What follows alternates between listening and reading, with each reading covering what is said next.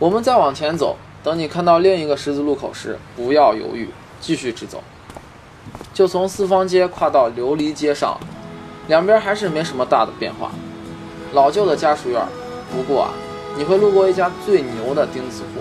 听我哥们儿讲，他上小学时候旁边都拆了，他还能顽强地扎根在这里。不高的两层民房上面已经推掉，下面的商铺还屹立不倒。这也算是长安转变西安的小小的缩影吧。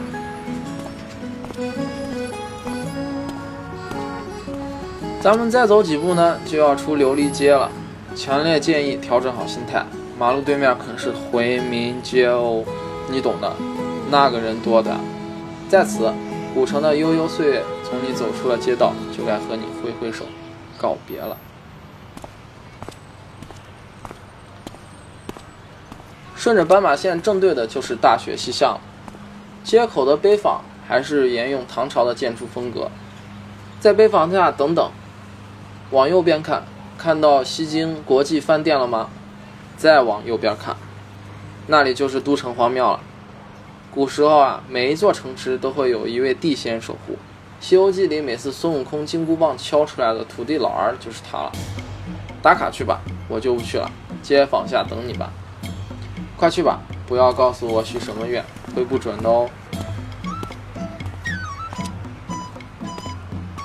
准备，我们现在就进回民街了。回民街呢，在九十年代末才逐渐形成现在的饮食旅游区域，它可不是只有一条街的概念。而这条大学西巷呢，据相关记载为唐朝西域各国外交使节的驿馆驻地和对外交流文化的一个平台。唐朝政府在此设置了培训外国使节学习汉儒文化的学馆。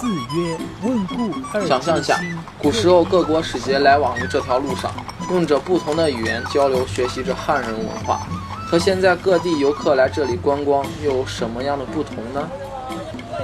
现如今呢，学习气氛倒是没看见，吃货氛围啊日益见长。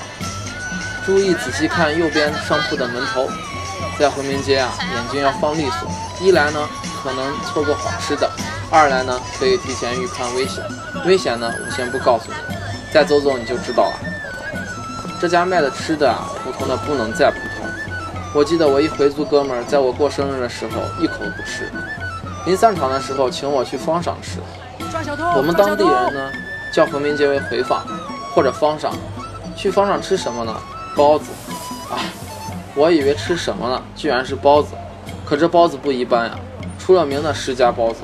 当时我真的是孤陋寡闻呀。十家包子最出名的是孜然包子，没听差，就是孜然包子。只是我们当地人省略了牛肉啊，这个不要贪吃哦，一个就好。因为我们这里的食物啊，量都特别大，顶饱。说句很重要的，千万不要吃泡馍。如果你抵挡不住它的诱惑，只能撑着肚子逛。其他的美食呢，你呢就吃不到了。可别怪我没提醒你啊！哦，对了，我们本地人一般都吃羊肉，不对不对，说习惯了，牛肉泡馍。好了，别排队了，前面方上的人买了一整笼，等下笼还要十几分钟呢。我们往前走走，马上就要到大学西巷清真寺了。看到青灰色的老砖瓦，就是清真寺的大门了。从大门进去，过了前门，走进中院。里面的建筑都是上了年代的，还有很多碑文竖立在这里。如果到了祷告的时间啊，听着《古兰经》穿梭在这建筑里，你感觉到了什么吗？时间在这里被完全打乱了。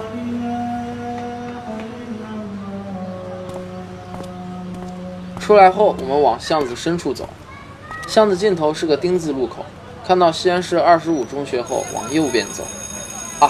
这里有个特好吃的。高中的时候，我一哥们儿在这里上学，门口的那家玫瑰净糕是我吃过最好吃的，没有之一。这是我接他的唯一动力，希望他不要听到。